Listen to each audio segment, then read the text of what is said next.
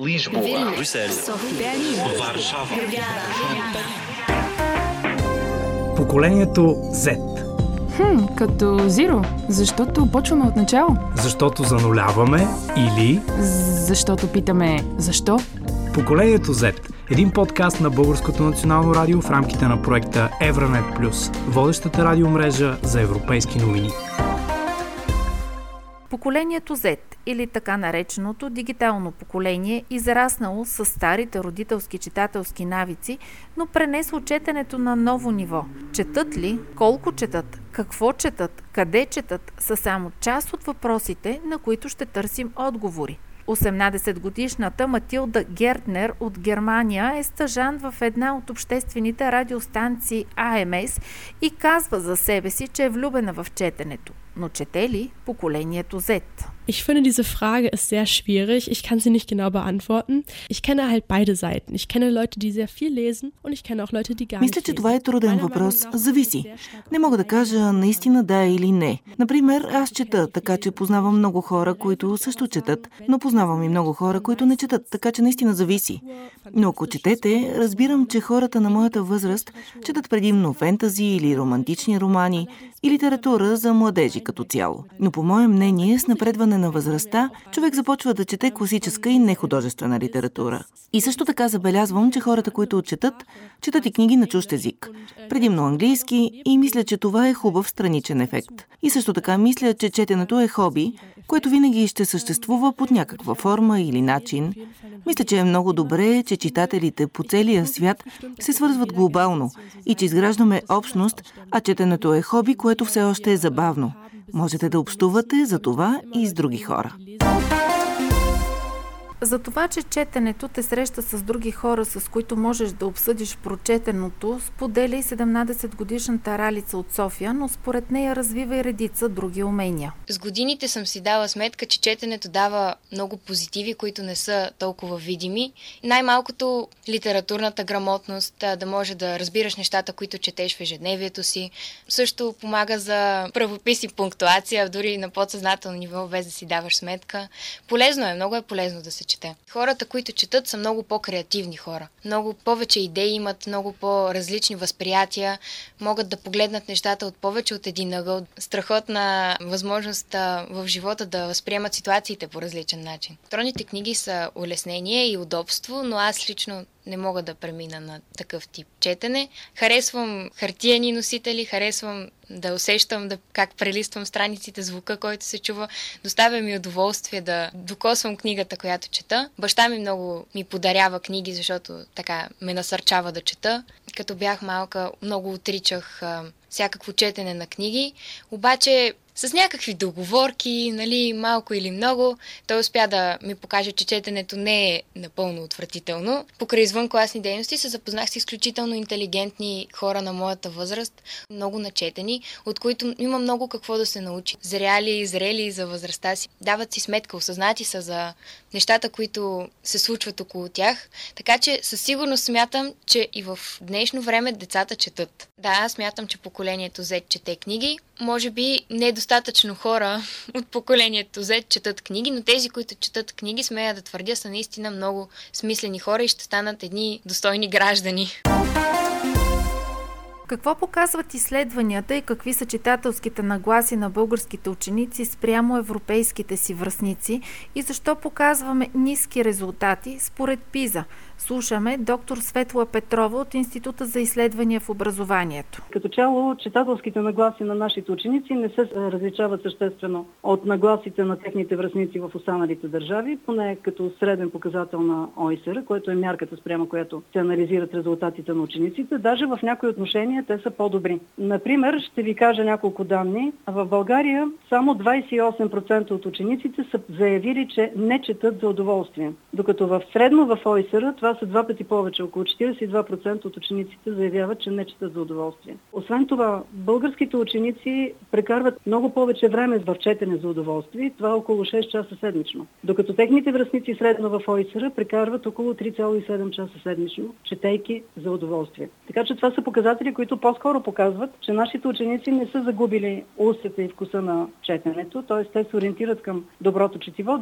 Факт е, че откакто България участва в ПИЗа, от тогава до сега ние виждаме един устойчиво нисък резултат на българските ученици и в трите основни области на измерването – четивна грамотност, математика и природни науки. За съжаление, резултатите от ПИЗа 2022 са сравними с най-низките нива от 2006 рязък спад във всичките области. Може би най-голям е спада, който виждаме в областта на четивната грамотност. Обикновено, когато се наблюдават подобно устойчиви ниски нива на резултатите, първото нещо, което се поглежда са учебните програми. Ние декларираме, че в българското училище се формират компетентности. Тази терминология е залегнала в закон за предучилищното и училищното образование, но ако погледнем в дълбочина учебните програми, те все още продължават да бъдат ориентирани към освояване на определен обем от знания, но не и към формиране на умения и компетентности, най-вече умения за мислене. Ако направите един кратък преглед върху това, около какви въпроси се организират дискусиите, свързани с учебните програми, те са горе-долу по посока на това какво учебно съдържание, в кой клас да преместим или да качим, съответно как да улекотим програмите, което за мен е изключително вредно, тъй като занижавайки очакванията към учениците, занижавайки образователните цели, ние всъщност не допринасяме за техните по-високи резултати. Първото нещо, което действително би трябвало да бъде в фокуса на нашия интерес учебните програми. Непрекъснато ги оглеждаме, непрекъснато ги променяме, но по същество ние не променяме тяхната философия. Другия въпрос, който също е изключително важен и може би трябва да се постави на дневен ред, е нивото на квалификацията на учителите, още от университетската скамейка, т.е. първоначалната подготовка. Доколко тя дава именно достъп до най-новите постижения на педагогическата наука, доколко младия учител излиза подготвен от университета, за да влезе вече в училищната система. И в последствие, доколко училищната система система му осигурява една качествена продължаваща квалификация. Качественото образование и квалификацията на учителите безспорно имат отношение към навиците за четене. Но ето какво добави Емил Радев, български евродепутат от групата на НП, който от 10 години дарява книги на библиотеки, а през 2014 година става посланник на библиотеките в Европейския парламент. Водим този разговор в момент, когато международното изследване ПИЗа алармира за тревожни резултати по отношение на функционалната грамотност след 15 годишните. И ако днес това е проблем, представете си какво означава това за бъдеще. Дали днешните 15 годишни се причисляват към поколението Z или са на границата на две поколения е въпрос на трактовка. Истината е, че при всяко поколение има четящи и нечетящи, но ако искаме развитие и растеж, трябва да направим така, че четящите да са много повече. И изключително показателно в това отношение е проучване от 2020 година на Института за изследване в образованието. То констатира, че разликата в четирната грамотност на учениците, които четат редовно художествена литература и тези, които никога не четат подобна литература, се равнява на почти две години обучение в училище. Според специалистите поколението Z е поколение на прагматици, затова смятам, че е важно повече да говорим за книгите като средство за индивидуално израстване, но има значение и как говорим. Вече 10 години дарявам книги за библиотечния фонд и когато тази година с екипа ми подбирахме книгите и изданията, които да закупя, книжарницата горещо ни препоръчаха фентази роман Четвърто крило. Оказва се, че тази книга е изключително търсена от моите хора, защото буквално е завладяла TikTok. Така че, ако сме си мислили, че съдържанието в TikTok няма нищо общо с книгите, ето, че този нов поп-културен феномен напълно ни опровергава. Ако не е друго, тази история доказва, че са се променили и каналите, по които информацията за книгите достига до своята целева аудитория. И нещо много важно, само до година-две представители на поколението Z ще съставляват по-голямата част от работната сила. Техните вкусове и предпочитания ще диктуват най-голям дял от пазара на стоки и услуги, в това число и на книги. В този аспект ми се ще да вярвам, че въпросът, пред който ни изправя дигитализацията, не дали за напред ще се чете, а по-скоро как да се чете, как книгите да достигнат до нас и как процесът за четене да стане по-удобен. За връзката между книгите и социалните мрежи разказва и Алин Порлен. Тя работи в една от водещите книжарници в Брюксел и специализира в детска и юношеска литература. Euh, от друга страна, всъщност, специалните мрежи BookTok Инстанбулк и всичко останало направиха младите хора, които бяха в категорията малки читатели, да станат големи читатели. Защото е влияние, защото е мода. Но наистина сме виждали много специфични случаи на книги, които имат втори живот. Например, видях книгата И двамата умират в края от Адам Силвера преди няколко години. Някой говори за това в BookTok и тази книга беше препродадена.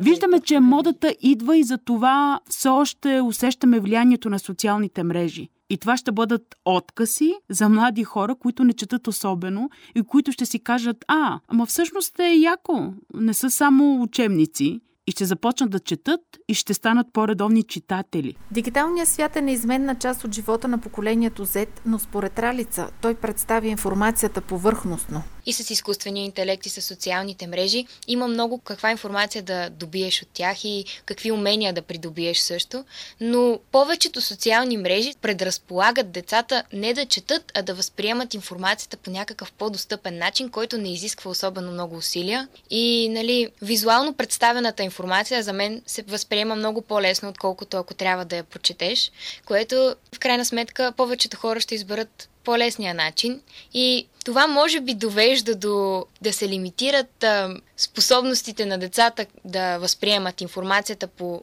друг начин, но социалните мрежи всъщност могат да дадат много повече възможности и дори да комуникираш с интересни хора, с начетени хора, с много хора, които променят а, възприятията ти, които са далеч, защото това е по-трудно постижимо без социални мрежи.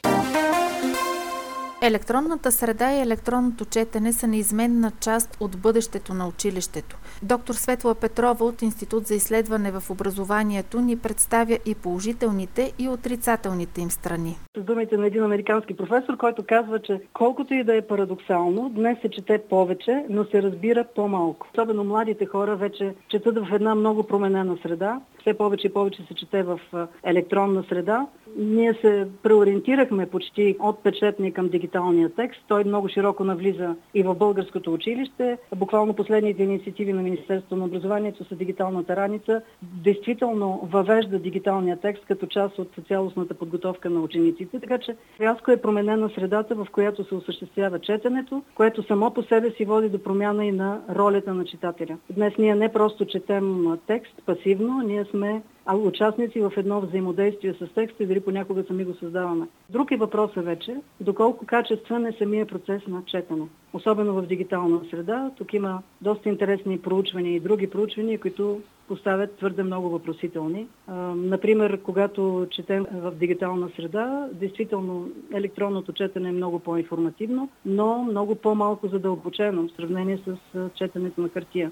Установено е по емпиричен път, че, например, когато четем веб страници, ние прочитаме средно по-малко от 30% от думите, които иначе бихме прочели, ако този текст беше на хартия. Не бива да се заблуждаваме, независимо от всички тези неща, които казах аз преди малко, ние ще продължим да четем на екран все повече и повече. Тоест, живеем в среда, която извежда електронния текст на преден план. Нещо повече, електронния формат той осигурява и много други предимства, що се отнася до учебни цели, що се отнася до образователно околната среда. Представете си, когато един урок може да бъде раздвижен, визуализиран посредством представяне на ученици на различни анимации на природни процеси и явления. Или когато учениците могат да видят как функционират органите в тялото на човека, буквално на екрана пред себе си. Тоест не бива да се отказваме от предимствата на електронния текст. Достатъчно е да си даваме сметка, че уменията за четене на хартия не се пренасят автоматично, когато четем на екран. Тези умения трябва да бъдат формирани целенасочено, т.е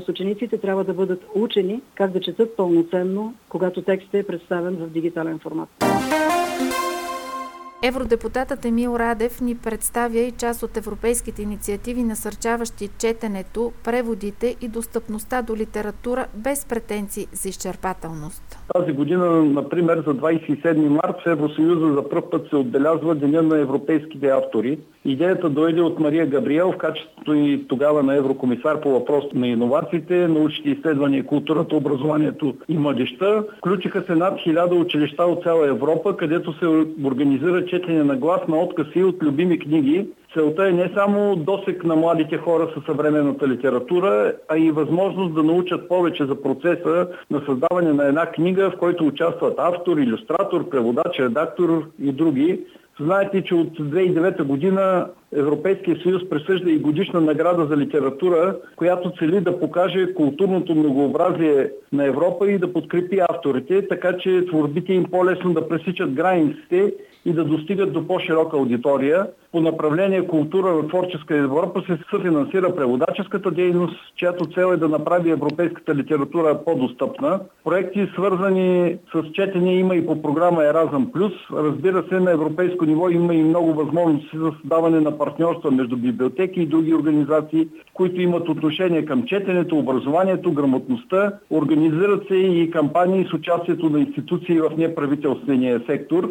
Ако ме попитате обаче дали има универсален подход, то искрено вярвам, че това е преди всичко личния пример. Не случайно казват, че най-добрият начин да научим децата си да четат е да им покажем, че самите ние го правим. Както при всяко друго поколение, така и при Z поколението има и четящи и нечетящи хора. А днес достъпът до книги във всякакви формати от цял свят е повече от възможен. Стига да искаш да четеш. Този подкаст подготви Русица Александрова. Поколението Z, за да разберем кои са хората, които ще променят света ни. Един подкаст на Българското национално радио в рамките на проекта Евронет Плюс, водещата радиомрежа за европейски новини.